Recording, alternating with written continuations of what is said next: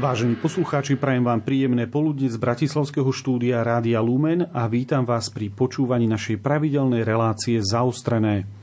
Vojnový konflikt na Ukrajine priniesol do našej spoločnosti nielen obavy a strach, že sa môže rozšíriť smerom k nám.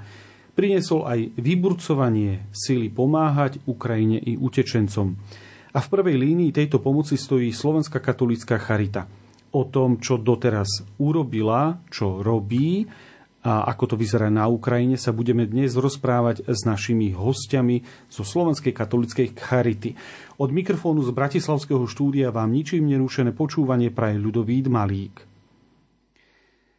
Našimi dnešnými hostiami sú Anton Frič z katolickej charity v Spiskej dieceze. Vítam vás v štúdiu. Dobrý deň, prajem. Ďalej Monika Molnárová, manažerka pre styk s verejnosťou katolíckej charity. Pekne vítam. Dobrý deň, ďakujem za pozvanie. A Margareta Žigová z Centra pomoci Domček v Lučenci. Dobrý deň, ďakujem za pozvanie. Prvú časť budeme venovať e, hlavne tej pomoci Slovenskej katolíckej charity na Ukrajine a aj u utečencom z Ukrajiny. Takže e, pani Molnárová, Slovenská katolícka charita bola nejakým spôsobom pripravená na tú možnosť, že na Ukrajine vypukne ozbrojený alebo vojnový konflikt a ako sa pripravovala jednoducho, lebo zdá sa z, z vašich krokov, že ste boli prakticky jednou z prvých organizácií, ktorá na to zareagovala. I keď sa mi to nehovorí ľahko, um, my sme viac menej rátali s tým, že dojde k vypuknutiu toho vojnového konfliktu, tak asi ako mnohí ďalší nečakali sme, že to bude také rýchle. Takže keď sme sa zobudili ráno vo štvrtok 24. februára s informáciami teda, že Ruská federácia napadla Ukrajinu, boli sme jedna z prvých organizácií, ktorá išla von s vyhlásením finančnej zbierky. A ľudia reagovali prakticky okamžite, spustila sa obrovská vlna solidarity a nás to neprekvapilo, pretože sme podobnú situáciu zažili aj rok predtým pri Tornade na Morave. Že naozaj tá solidarita Slovákov sa v takýchto situáciách ukazuje um, ako, ako veľmi obrovská, veľmi ukážková. Ľudia chcú pomáhať či už finančne, materiálne, alebo aj priamo ako dobrovoľníci. A vy ste mali z, ako organizácia, ako Charita nejaké kontakty už pred vypnutím vojny s Ukrajinou, respektíve s organizáciami, ktoré sú tam? Slovenská katolická charita pôsobí na Ukrajine od roku 2014 v rámci projektu Adopcia na diálku a taktiež od roku 2020 vlastne pomáhame vysídleným Ukrajincom v Donetskej oblasti. Takže spolupracujeme hlavne s lokálnymi charitatívnymi organizáciami ako je Caritas Donetsk a Caritas Mukačevo. Um, prebieha v súčasnosti, tak ako katolická charita má jeden zo svojich programov a to je Adopcia na diaľku a tá bola aj na Ukrajine. Prebieha to stále napriek tomu konfliktu? Áno, i napriek teda konfliktu vojnovému stále fungujú tie centrá, samozrejme fungujú v obmedzenom režime, hlavne v tých um, napadnutých oblastiach sa tie deti nachádzajú v krytoch, takže snažíme sa im hlavne pomôcť humanitárnou pomocou. Tá informácia možno aj pre poslucháčov je, že teda všetky deti, ktoré sú zapojené v tom programe, sú v poriadku a dostávame, alebo tá snažíme sa dostávať o nich pravidelné informácie, ktoré sa následne aj zasielajú darcom. Aký je v súčasnosti ten stav s tou pomocou zo strany Slovenskej katolíckej charity? O čo vlastne dobrodincov prosíte? Je to viac o finančnú, finančný príspevok alebo nejaký konkrétny materiálny mm-hmm. príspevok? K finančnú zbierku, ktorú som spomínala, na začiatku stále teda prebieha, takže posluchači alebo darcovia môžu do nej neustále prispievať. A v súčasnosti je to najmä tá humanitárna pomoc za lieky, ktoré tam zavážame pravidelne na týždennej báze. O tom potom bude vedieť povedať viacej kolega zo Spiskej katolickej charity. Takže ak naozaj chcú pomôcť, tak je najjednoduchšie dať tie finančné prostriedky a my za ne ten potrebný materiál vieme nakúpiť. Pomoc sa však dá aj materiálne. Máme viac menej prostredníctvom našich desiatich diecezných, arcidiecezných a eparchiálnych charit zberné miesta vo viac ako 67 miestach po celom Slovensku. Takže na našej stránke môžu nájsť kontakty, spojiť sa priamo s nimi a doniesť veci aj tam. Ďakujem veľmi pekne za veľmi jasné a stručné uh, priblíženie vašej pomoci utečencom a samotnej Ukrajine. Pri mikrofóne bola Monika Molnárová, manažérka pre styk s verejnosťou. Ja ďakujem ešte raz za pozvanie. Pre svet krvavé memento, že sa raz stal prezidentom, diabol sa stal prezidentom. Nacvičený úsmev v tvári, úsmev, čo sa iba tvári, na dobré sa iba tvári. Diabol vždy sa drží cieľa, nájsť si svojho nepriateľa, zlikvidovať nepriateľa. Ďalšia misia je táto, nájsť si ho aj v iných štátoch, nepriateľa v iných štátoch a za cenu akých obetí svet mu na jeho hru naletí. Čo nás čaká, aká odmena, desať ročia vojna studená. Prečo svet je znovu napätý a na ciele mieria rakety? keď s retorikou najtvrdšou diabol hrá vojnovú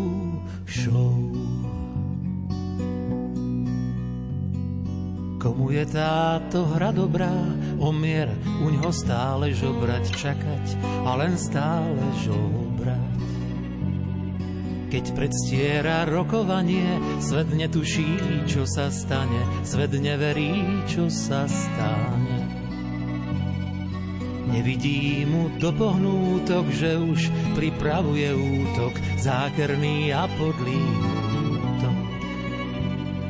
Zlo ukryté v ľudskom tele, z nevinných si robí ciele, propagandou robí ciele. Tak za cenu veľkých obetí bratský národ ničia nálety a nad svetom vysí od znova krutá hrozba jadrová. Kam až siaha jeho misia, ktorá miera ľudí zabíja. A či spustí sa jadrová hra, v ktorej už nik nevyhrá tak za cenu akých obetí svet na jeho hru naletí. Čo nás čaká, aká odmena, desať ročia vojna studená. Prečo svet je znovu napätý a na ciele hletia rakety?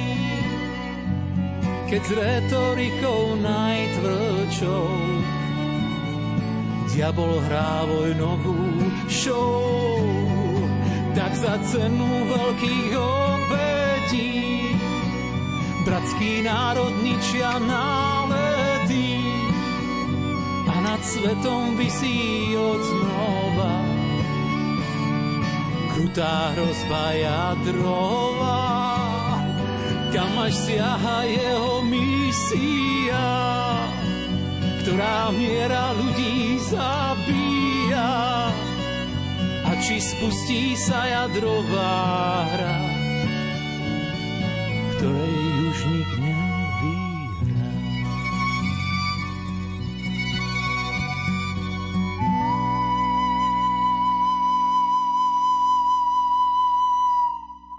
Milí posluchači, počúvate reláciu Zaustrené, v ktorej sa s našimi hostiami rozprávame o pomoci Slovenskej katolíckej charity Ukrajine a aj na samotnej Ukrajine.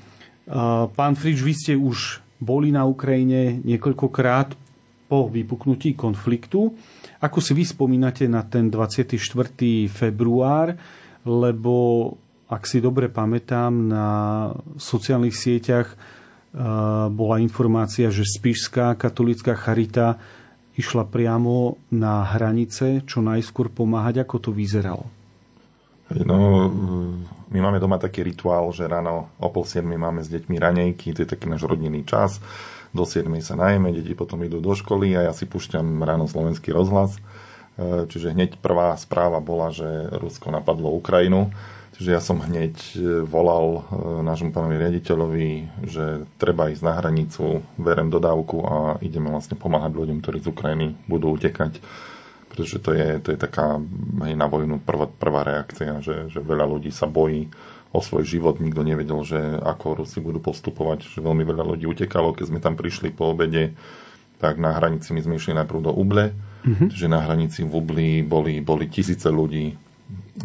Ešte ani, ani, ani ten, tá hranica, ani, ani colníci, ani tí policajti neboli pripravení vlastne na ten nápor. Čiže že stáli, bol február, aj v noci bolo minus 10 stupňov, cez deň teplota malo kedy prekročila nulou, tiež boli minusové teploty, čiže nie, tie, tie prvé 3-4 dní e, vlastne sme pomáhali pomáhali ľuďom aj na, tu, na tej druhej strane, že boli veľmi, veľmi ochotní aj tí policajti na hranici, že nás pustili vlastne na tú ukrajinskú mhm. stranu, kde sme im dali horúci čaj, polievku, plienky, výživy, vodu, čokoľvek, čo vlastne A vy ste išli na tú hranicu, lebo ste mali už informácie, že už tam ľudia čakajú, alebo v ehm, podstate naslepo ste predpokladali? Áno, že... áno. Ja už mám takú skúsenosť, ja som predtým chodil do Iraku, vlastne, mm-hmm. kde, kde bola tiež takáto kríza utečenecká, mm-hmm. keď islamský štát vlastne napadol sever Iraku a utekali kresťania a jezidi Čiže mm, predpokladal som, že to isté sa bude diať aj tu. Čiže išli sme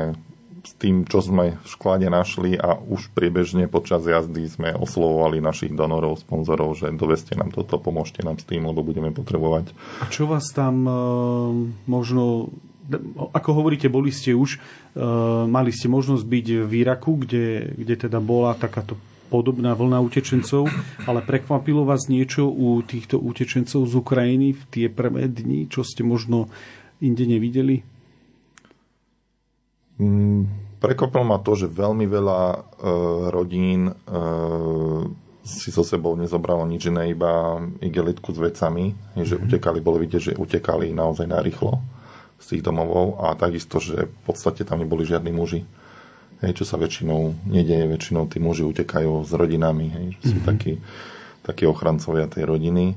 Hej, tam bola príčina veľmi jednoduchá. E, buď e, sami chceli zostať a chrániť krajinu, alebo sa museli podriadiť vlastne e, zákazu opustenia krajiny hej, pre všetkých mužov 18 do 65 rokov, do 60 rokov teda oni pušťali, Ukrajinci pušťali mužov, ktorí mali tri a viac malých detí ako v rámci rodiny. Čiže Aha, tam, že, tam tí muži boli. Hej. Že tí nemuseli zostať, Áno. Uh, ne, nepodliehali tej povinnosti, uh, bránej povinnosti Áno. mobilizačnej. Ako není to brána povinnosť ani mobilizačná, uh-huh. ale nemôže opustiť krajinu. Hej. Zatiaľ na Ukrajine prebehla taká tretia mobilizačná vlna, ale stále je to na základe dobrovoľnosti, čiže oni ešte nepovolávajú.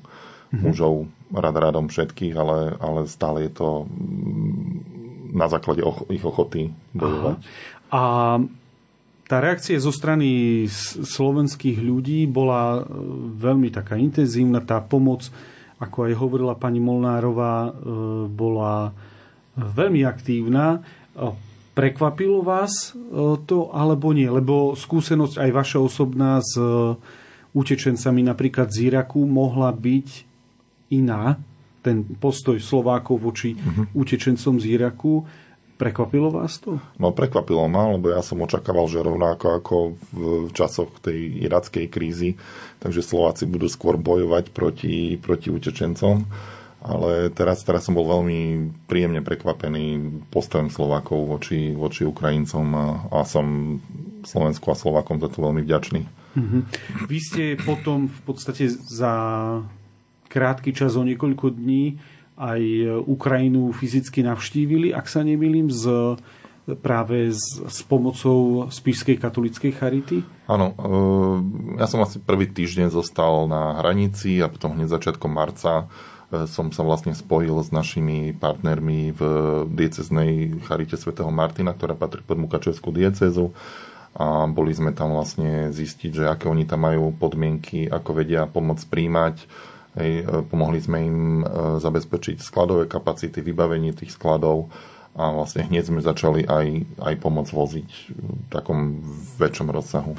Ešte sa predsa vrátim e, k tomu, k tomu, k tomu týždňu na tých ukrajinsko-slovenských hraniciach.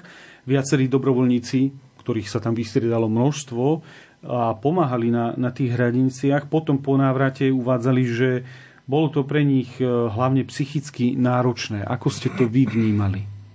Tak je to veľmi náročná práca, tam tie, tie prvé dní sme spávali, takže hodinku, dve v aute. Mm-hmm. V podstate stále sme, sme pracovali a pomáhali, pretože tie, tie prvé dni tých dobrovoľníkov nebolo tak veľa, tí, tí sa začali zbierať až zhruba po, po 4-5 dňoch a je to aj psychicky náročné, pretože je tam aj, aj tá komunikačná bariéra, zlé počasie, e, nemáte materiál, podmienky na to, aby ste tým ľuďom dokonale pomohli. To všetko sa začalo až po niekoľkých týždňoch vlastne e, organizovať. E, ne, nebolo, nebolo kde si oddychnúť, nejaký hej, Červený kríž prišiel s vyhrevaným stanom až nejaký tretí, štvrtý deň.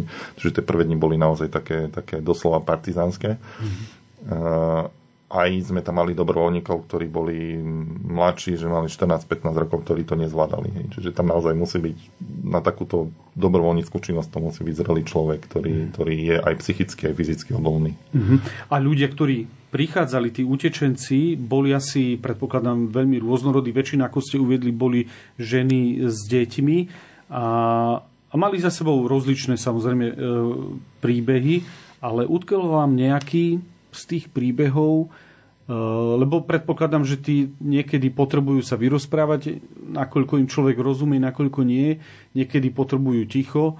Pamätáte si na, na niečo také? Je tam, je tam veľa príbehov, napríklad hneď prvý deň prišla rodina z Kieva, e, pani s 22-ročnou dcerou a 5-ročným synom, ktorých sme, oni nemali kde ísť, nemali žiadnych príbuzných, lebo väčšina z počiatku tých Ukrajincov, ktorí prechádzali hranicu, mali nejakých známych príbuzných. Išli buď ďalej išli, ešte do západnej áno, hej, A táto rodina vyslovene povedala, že nemáme kde ísť, že pomôžte nám. Tak vlastne prišli do nášho zariadenia v Dolnom Smokovci mm-hmm. charitného a e, aj teraz vlastne stále sú v Poprade a, a komunikujeme s nimi. Môj syn 5-ročný je, je veľký kamarát s tým s 5-ročným Vladkom Čiže, čiže je to taký jedna, jedna z rodín, s ktorými trávime veľa času a, a manžel tejto pani Viktorie nám veľmi pomohol aj pri našej prvej ceste do Kieva, že, že, že nám tam vlastne vytvoril zázemie, mm-hmm. čo nám veľmi pomohlo mm, fungovať a efektívnejšie pomáhať. A ako sa dostali na slovenské hranice, pretože Kiev je ďaleko, to nie je za rohom? Áno, no, oni mali to šťastie, že, že boli akorát vtedy e, mimo Kieva, keď, keď vlastne Rusi zautočili, že boli na západe, na Zakarpati, čiže im, im sa podarilo rýchlo, rýchlo, rýchlo prísť, lebo cesta z Kieva vtedy trvala asi 3 dní, 4 dní. Mm-hmm. Čiže nebolo to ľahké. Myslíte si, že tá vaša prvá cesta a potom aj ďalšie cesty na Ukrajinu s pomocou je vecou, ktorá skutočne pomôže tým Ukrajincom na mieste, či nestačí zostať a pomáhať tu odtiaľ zo slovenského územia? Uh, no, pred troma dňami som sa vrátil z takej dlhšej cesty z Dnipra na východe Ukrajiny a stretli sme sa tam aj s predstaviteľmi miestnej samozprávy, aj s Charitou Donetsk, s ktorou dlhodobo spolupracujeme. A oni vravili, že sú nám veľmi vďační za tú pomoc, pretože oni už nemali čo tým ľuďom dávať. Hej. Tam je 40 tisíc e, vlastne utečencov z Donetskej, Luhanskej oblasti, z Mariupoľa a, a im už naozaj chýbajú aj potraviny, aj, aj drogeria a, a vraveli, že my sme tam doviezli zatiaľ soverene najväčšiu pomoc. Boli to tri plné kamiony pomoci. E, takisto sme za nejakých 150 tisíc eur doviezli lieky do miestnej nemocnice, s ktorou sme tiež mm, komunikovali, čiže jasne nám povedali, že čo potrebujú, čo vlastne na Ukrajine nevedia zohnať Takže išlo tam veľmi veľa mm, infúzií, išlo tam veľa uh, riekov, ktoré musia byť chladené, pretože, pretože tam nefunguje vlastne teraz distribúcia. Hej. Ten, ten cold chain tam, tam nie je, čiže doviezli sme tam rôzne inzulíny, antitoxíny a podobne. Uh, čiže takisto boli veľmi vďační, lebo vrava, že to sú život zachraňujúce veci. Mm-hmm. Čiže naozaj tá pomoc pomáha a treba na tú Ukrajinu chodiť a, a komunikovať s tými ľuďmi lebo tam veľa vecí, o ktorých si myslíme, že, že fungujú, tak nefunguje. A tá vaša úplne prvá cesta na tú Ukrajinu, Mali ste od toho nejaké očakávania, alebo ako ste si to predstavovali, lebo síce priamo bojový konflikt e, neprebieha na západe Ukrajiny, prebieha na východe Ukrajiny, ale e, predsa človek vstupuje do krajiny, ktorá je vo vojne, vo vojne čo ste, a mali ste nejakú predstavu? Ako, tak ono tam stále hrozí, že nejaká raketa vás zasiahne. Napríklad máme tu spred pár dní, že aj na Zakarpati Rusi zautočili na, na, Zakar- na, na železničné uzly na Zakarpati. Ehm, ako ja som mal predstavu vďaka tej mojej skúsenosti z Iraku, že čo to je vlastne utečenský tábor, vojnová zóna, na čo si treba dávať pozor, ako, ako veci fungujú. Ehm, ale akože úplne, úplne to nedokáže človeka pripraviť. Je to, Ukrajina je trošku, trošku špecifická v tom. Ehm, bol som doslova šokovaný z Kieva, ktorý bol jak, ako mŕtve mesto. Že tam väčšina obyvateľov vlastne ušla pri tej prvej našej ceste. Tam sa ešte ťažko bojovalo. Vlastne Hostomel, Irpin, Buča a, a ďalšie, ďalšie mesta okolo Kieva boli stále obsadené Rusmi v tej dobe my stále v pozadí sme počuli vlastne také hrmenie, čo bola vlastne delostredzká paľba asi 10 km od nás. Ehm, a, a Kiev, ktorý za normálnych čias kypí životom, tak bol úplne prázdny. Koľi nastane deň, zakinčiť sa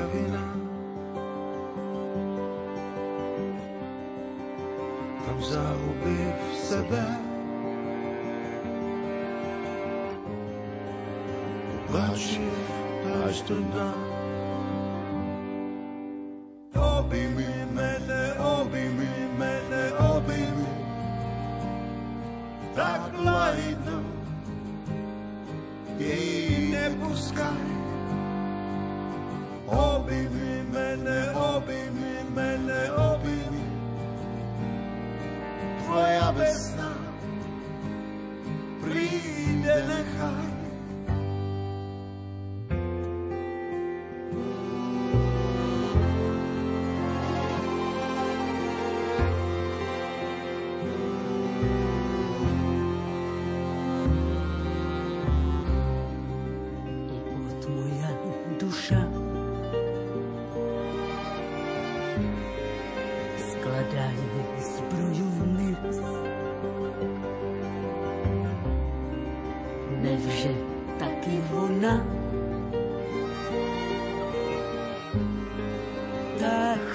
že teplý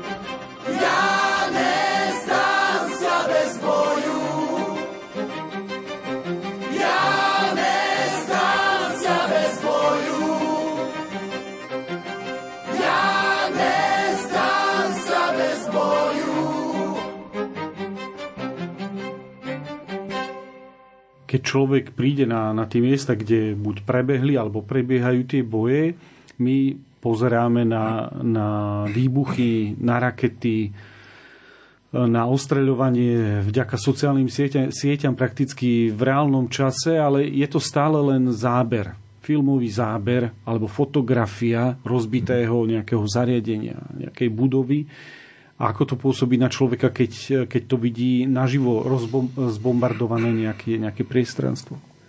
No pôsobí to šokujúco.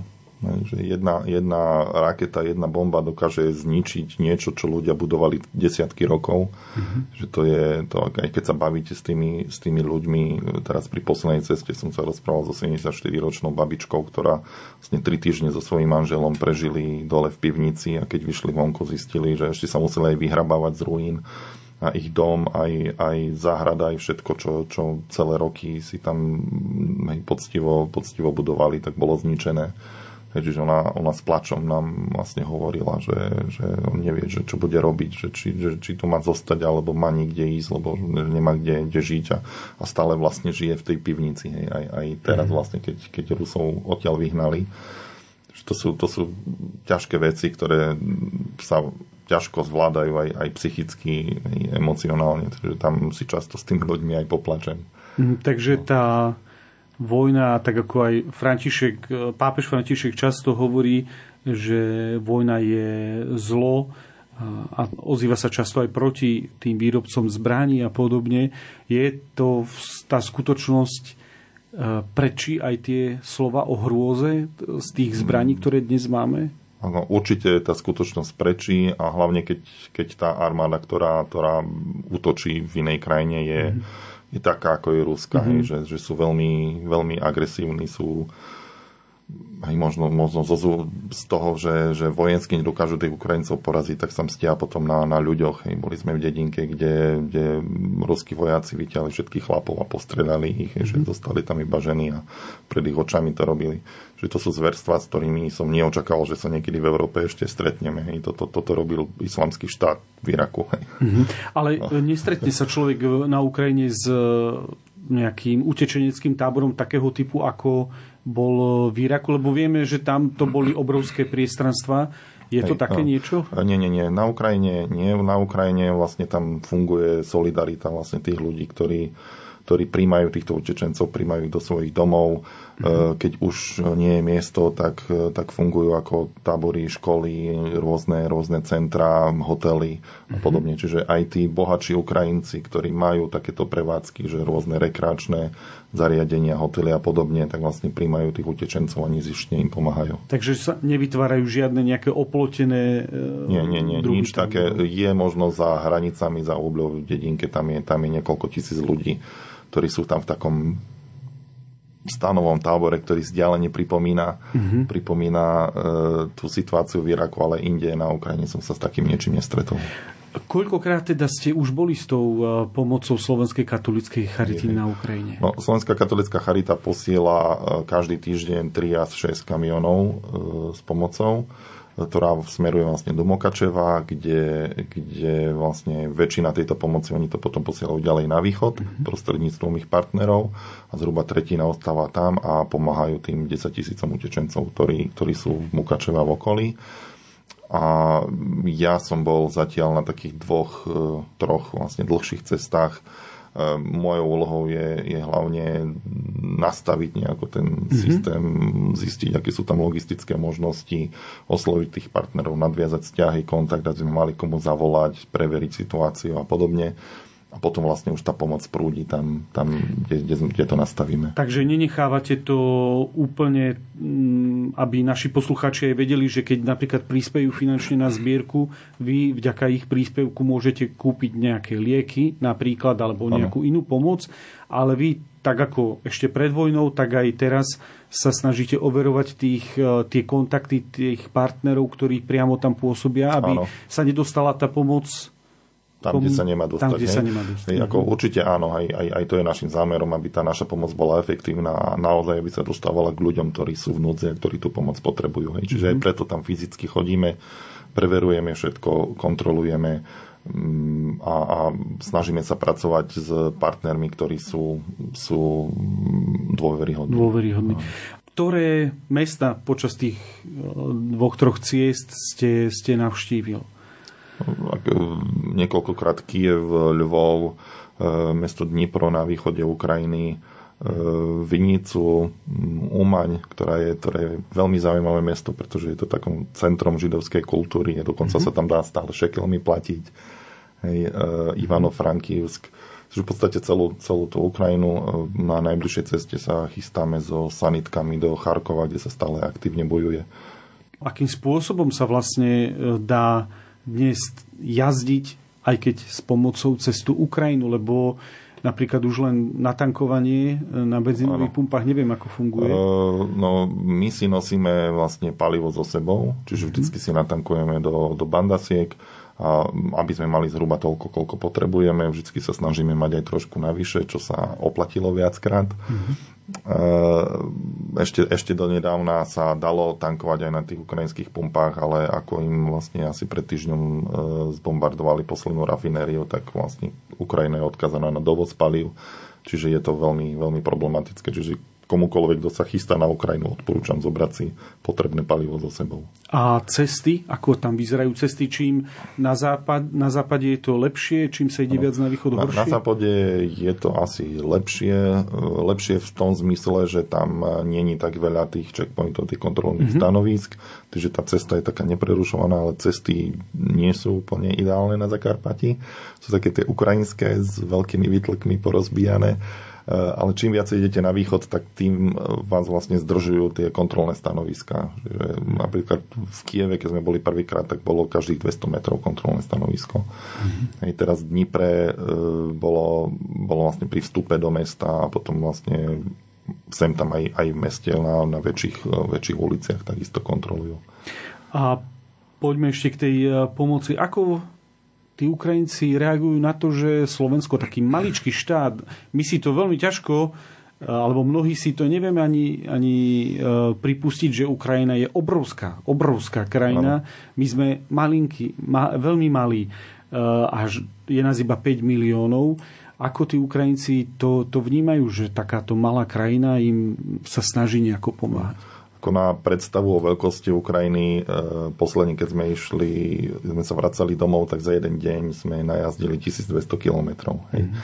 Čiže obrovská, to sme išli zo stredu Ukrajiny na Slovensko. E, tá krajina je naozaj obrovská, tam najazdíte tisícky a tisícky kilometrov No a Slovensko, ako vnímajú Slovensko, e, mnohí Ukrajinci veľmi Slovensko nevnímali Nevnímali. pred vojnou, hej, hlavne Českú republiku, kde ich myslím, že okolo 200 tisíc vlastne pracovalo. U nás tých Ukrajincov bolo pomenej, ale teraz sa Slovensko dostáva naozaj do popredia aj vďaka tej humanitárnej pomoci, ktorú im vlastne posielame a, a takisto aj, aj vďaka našim štátnym predstaviteľom, ktorí veľmi aktívne Ukrajine pomáhajú aj iným spôsobom a ako sa prejavuje možno ich vďačnosť, respektíve e, na mieste, keď, keď priveziete tú pomoc, vedia aj presne, čo potrebujú, alebo je to nejako no. v tom zmysle, že povedia, že čokoľvek? Ja, my si vždycky dopredu vlastne dohodneme, že čo im máme doviesť. Oni nám aj vždycky posielajú zoznamy týždeň dopredu, aby sme my vedeli, mali čas nakúpiť a vlastne to, čo oni požadujú, tak to im tam posielame. Oni majú prehľad, tí naši partnery, čiže v tomto smere je veľmi dobrá spolupráca. Ehm, a musím povedať, že aj, aj, aj takí významnejší ľudia Slovensko vnímajú. Stretli sme sa napríklad so starostom Kieva Vladimírom Kličkom, ktorý nám poďakoval a, a ďakoval nám nielen za tú pomoc, ktorú sme doviezli, ale aj za odvahu prísť do ostreľovaného Kieva. Čiže bol naozaj veľmi, veľmi pekne sme boli prijatí. A tá vďačnosť sa prejavuje aj tým, že, že väčšinou nemusíme platiť za ubytovanie, mm-hmm. hej, že, že, že nás tam nakrmia, pretože tie reštaurácie tam veľmi nefungujú. Čiže takisto, takisto aj, aj je nám pohodlnejšie trošku tam cestovať a, a nemusíme riešiť takéto základné e, potreby. Možno ešte jedna taká otázka, ako vás zmenila alebo mení tá osobná skúsenosť e, toho, že môžete byť na, na mieste vojnového konfliktu? Uh, ako ma mení... Ako tá, tá prvá taká veľká zmena v, v styku s tým, s tým vojnovým konfliktom u mňa nastala ešte asi v Iraku. Že, že tam som videl kresťanov, ktorí boli ochotní za vieru trpieť a, a veľmi aj mňa to vlastne pozbudilo vo viere. E, tu na Ukrajine no skôr vystupuje už potom, potom taká no, asi, asi zlosť. že, že niekto schopný takéto strašné veci robiť a takto ľuďom ubližovať kvôli, nechápem kvôli čomu, hej, ako je to úplne nezmyselné z môjho pohľadu. Čiže, čiže skôr asi takto. No. Je tam pocit, že rastie tá taká nenávisť, lebo tá nenávisť je jeden z vedľajších produktov ano, každého. No, neviem, či by som to nazval nenávisťou, ale uh-huh. keď vám niekto zastrelí oca alebo uh-huh. vám zbúra dom len tak pre zábavu, tak, tak samozrejme toho človeka by ste sa veľmi ťažko prinútili milovať, aj keď je to, je to dieťa Božie. Oni si aj uvedomujú, že tí vojaci tu nie sú úplne z vlastnej vôle. Hej, veľmi často sa stáva, že, tie, že tie, aj tie babičky mi vraveli, veď to boli takí obyčajní chlapci, 19-roční, ktorí ani nevedeli, že prečo sú tu že, že im tam varili a, a hej, ako nie všetci tí ruskí vojaci sú, sú zlí a agresívni. A, hej, čiže, ale, ale považujú vlastne ruskú armádu za, za fašistov. To aj tak bolo. Hej, rozprával som sa s babičkou, ktorá, ktorej mama mala skúsenosť ešte s nemeckými vojskami, keď obsadzovali okolie Kieva a ona vravela, že tí Nemci boli podľa rozprávania mami ďaleko lepší ako, ako títo ruskí fašisti. Hej. Mm-hmm. No. Vidíte nejakú možnosť v dohľadnej dobe, že sa ten konflikt nejako tam môže ukončiť? No, zo strany Ukrajincov treba povedať, že oni nie sú ochotní nechať ani kúsok svojho územia Rusku. Hej. Čiže toto hej, nejak, niečo také, že teraz sa vzdáme a vy si zoberte a nech sa nebojuje to to tam vôbec neprichádza do úvahy. Vlastne tým, ako Rusko zareagovalo a že na nich zautočilo, tak tú možnosť, že by niekedy sa Ukrajinci zdali nejaké časti svojich územia si úplne hej, ukončili, čiže treba Rusov rýchlo poraziť. To je vyhnať sa vlastne z Ukrajiny, to je jediný spôsob. A či to bude teraz, alebo bude o 10 rokov, to už ja neviem povedať. Hovorí Anton Frič eh, z katolíckej charity v Spišskej dieceze. Ďakujem veľmi pekne za účasť v štúdiu. Ďakujem za pozvanie. Ak za tvojimi zámermi prezlečené zlo je, neber pritom nadarmo Božie meno moje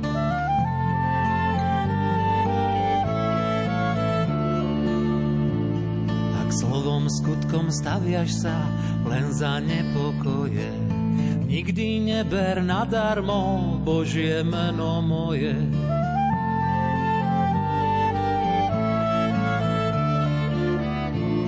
Ak v mene Božom začínaš nelútostné boje, vystríham ťa, neber nadarmo meno moje.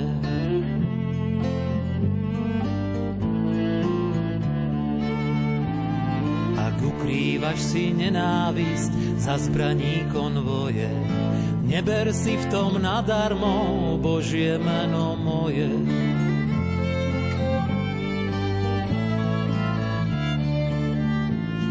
Ak trháš vraždou srdce blížnemu vo dvoje, neber pritom nadarmo Božie meno moje.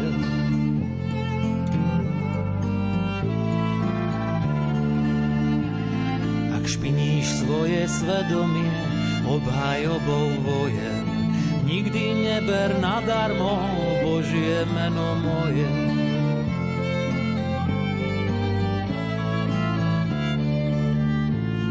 Ak tvrdíš všetko Božia len spravodlivosť to je, vravím už viac neber nadarmo meno moje.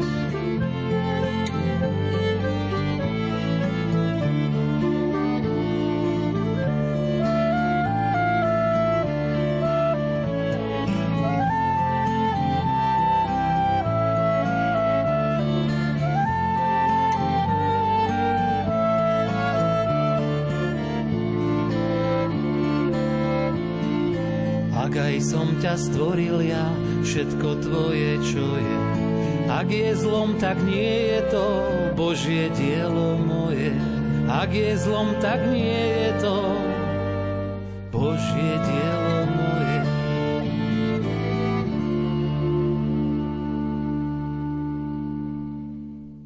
Milí poslucháči, počúvate reláciu zaustrené, v ktorej sa dnes rozprávame o pomoci Slovenskej katolíckej charity na Ukrajine a našim posledným hostom v tejto relácii nebude človek Slovenskej katolíckej charity, ale prišla medzi nás Margaréta Žigová z Centra pomoci Domček v Lučenci, ktorý úzko spolupracuje so Slovenskou katolíckou charitou. Pekne vítam. Ďakujem pekne. Na začiatku, po tých výzvach ľudia, ako sme aj počuli, Slováci sa skutočne zapojili veľmi intenzívne do tej vlny solidarity, do tej pomoci, či už utečencom, alebo aj finančne a cez túto finančnú zbierku Slovenskej katolíckej charity aj pomoci Ukrajine priamo na, na území Ukrajiny. Ako sa vaše centrum pomoci zapája do týchto aktivít? Tým, že my dosť úzko spolupracujeme so Spišskou katolickou charitou, najmä teda prostredníctvom pána Friča, tak e, tým, že on, ako spomínal, išiel hneď v ten prvý deň na ukrajinskú hranicu, tak nás požiadal teda o takú spoluprácu, že či by sme vytvorili nejaký registračný dotazník pre ľudí, ktorí by boli ochotní nejakým spôsobom pomôcť.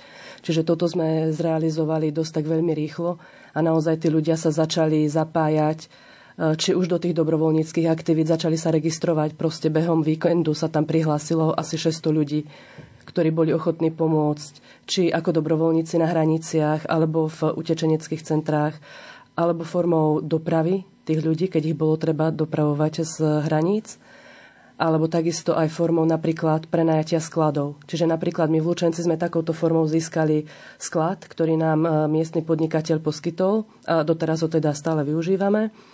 Rovnako sa nám prihlásili dobrovoľníci, ktorí boli ochotní prevážať ľudí, čiže my sme počas toho prvého víkendu fakt riešili situácie, kedy nám volala zúfalá matka, ktorá nám vravela, že jej dcera je niekde, sa blíži k hraniciam, netuší, kedy sa tam dostane, netuší, či bude vedieť ešte sa nejakým spôsobom spojiť, či ju bude mať kto odviesť, či sa teda dostane cez hranice autom. Čiže aj, aj toto hneď vlastne ten prvý víkend fungovalo, že aj registrácia tých dobrovoľníkov a tej pomoci, ale aj registrácia tých ľudí, ktorí tú pomoc potrebovali. Vaša pôvodná aktivita pred vypuknutím vojny e, bola smerovaná kam? Alebo čo, čo presne ste robili? My v Lučenci poskytujeme pomoc ľuďom, ktorí sú nejakým spôsobom znevýhodnení. Či sú to sociálne znevýhodnení ľudia, zdravotne znevýhodnení ľudia, jednorodičovské rodiny. Čiže takáto táto pomoc funguje bežne, dá sa povedať. Je to vlastne nejaký denný stacionár, alebo... Sme zaregistrovaní ako nízkoprahovedené centrum. Čiže funguje to na tom princípe, kto príde, kto požiada o pomoc, tomu pomôžeme. E, nie každý má odvahu prísť a požiadať, čiže opačne aj my vyhľadávame tých ľudí, ktorí nemajú teda toľko odvahy a prísť požiadať o pomoc. Čiže najmä väčšinou sú to tie jednorodičovské rodiny, tie matky, ktoré sa same trápia a my ich tak nejak vyhľadávame alebo vieme o nich. Mm. Takže tam funguje taká pomoc tá bežná. A keď vlastne vypukol konflikt na Ukrajine, tak e, nás prekvapila presne tá vlna solidarity že bežne, za tých bežných okolností, ľudia u nás neboli takí štedrí, by som mm-hmm. povedala. My sme región, ktorý je sám o sebe taký chudobnejší, je tam vyššia nezamestnanosť, čiže nie sú tí darcovia takí štedrí, že by, že by bežne prispievali na charitu a na charitné ciele.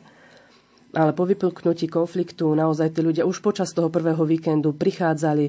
Za každý deň sme naplnili za plnú dodávku veci od oblečenia, drogérie, potravín ktoré sme teda potom buď posielali s e, prostrednícom pána Friča na hranice, mm-hmm. alebo potom do tých centier, kde bolo treba, alebo sme nechávali u nás pre tých ľudí, ktorí teda našli nejaké dočasné točisko práve v našom regióne. A m, ako vyzerá v súčasnosti tá situácia s tou vašou pomocou? E, máte tam aj ubytovaných nejakých utečencov, alebo a keď sa podarilo ubytovať v okolí, chodíte im pomáhať, sprostredkovať im niektorú pomoc?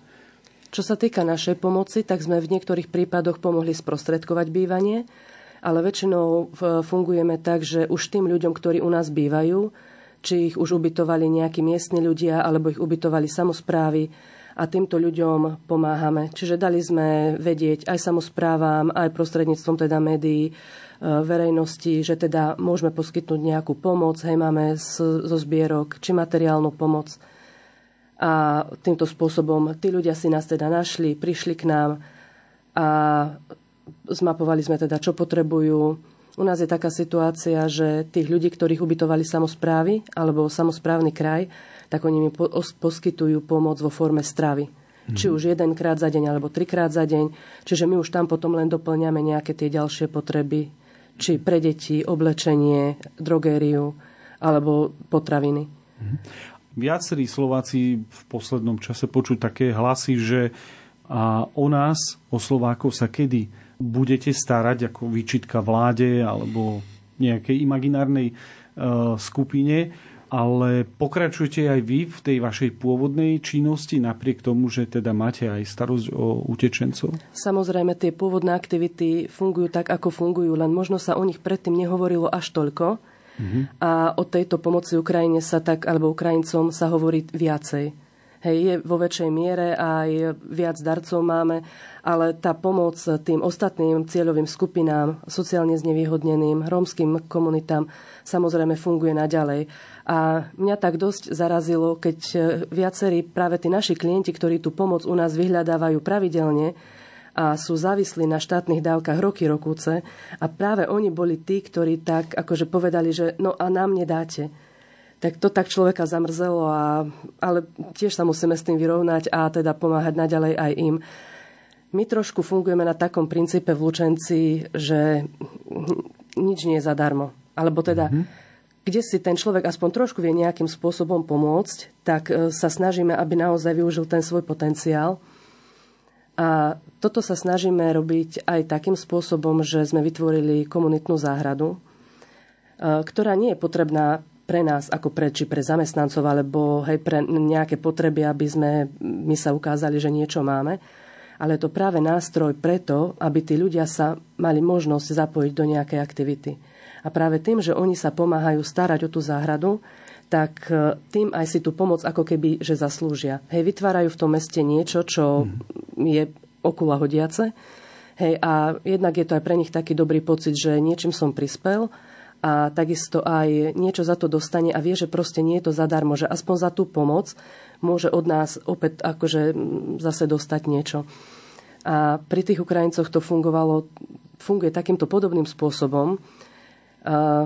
Stalo sa nám viackrát, že tí ľudia prišli, hej, ukazovali nám videá, ktoré si nahrávali pri úteku Hej, ukazovali nám fotografie ich obydlí, že jednoducho teraz neexistujú, alebo proste tie mhm. činžaky sú zbúrané a nemajú sa kam vrátiť. A stalo sa nám párkrát, že tým, že my sme tam hej, vo, vo vnútri pestovali nejaké priesady a prišla pani a proste videli sme na ne, že ako ich pozerá a povedala teda, že aj ona mala doma záhradku. A je to tiež také pekné, že ona teda naozaj môže tiež pokračovať v tejto činnosti. Nie je to plnohodnotná náhrada, ale teda naozaj má ten čas vyplnený, vie odovzdať tú, tú svoju skúsenosť a oni sa tomu tešia, že, že môžu takýmto spôsobom fungovať. Povedala Margareta Žigová z Centra pomoci Domček v Lučenci. Ďakujem veľmi pekne za účasť v štúdiu. Ďakujem za pozvanie. Milí poslucháči, a je tu záver našej relácie zaustrené. Ďakujem vám všetkým za pozornosť. Technicky na relácii spolupracoval Matúš Brila, hudbu vybrala Diana Rauchová a od mikrofónu z Bratislavského štúdia vás pozdravuje Ľudovít Malík.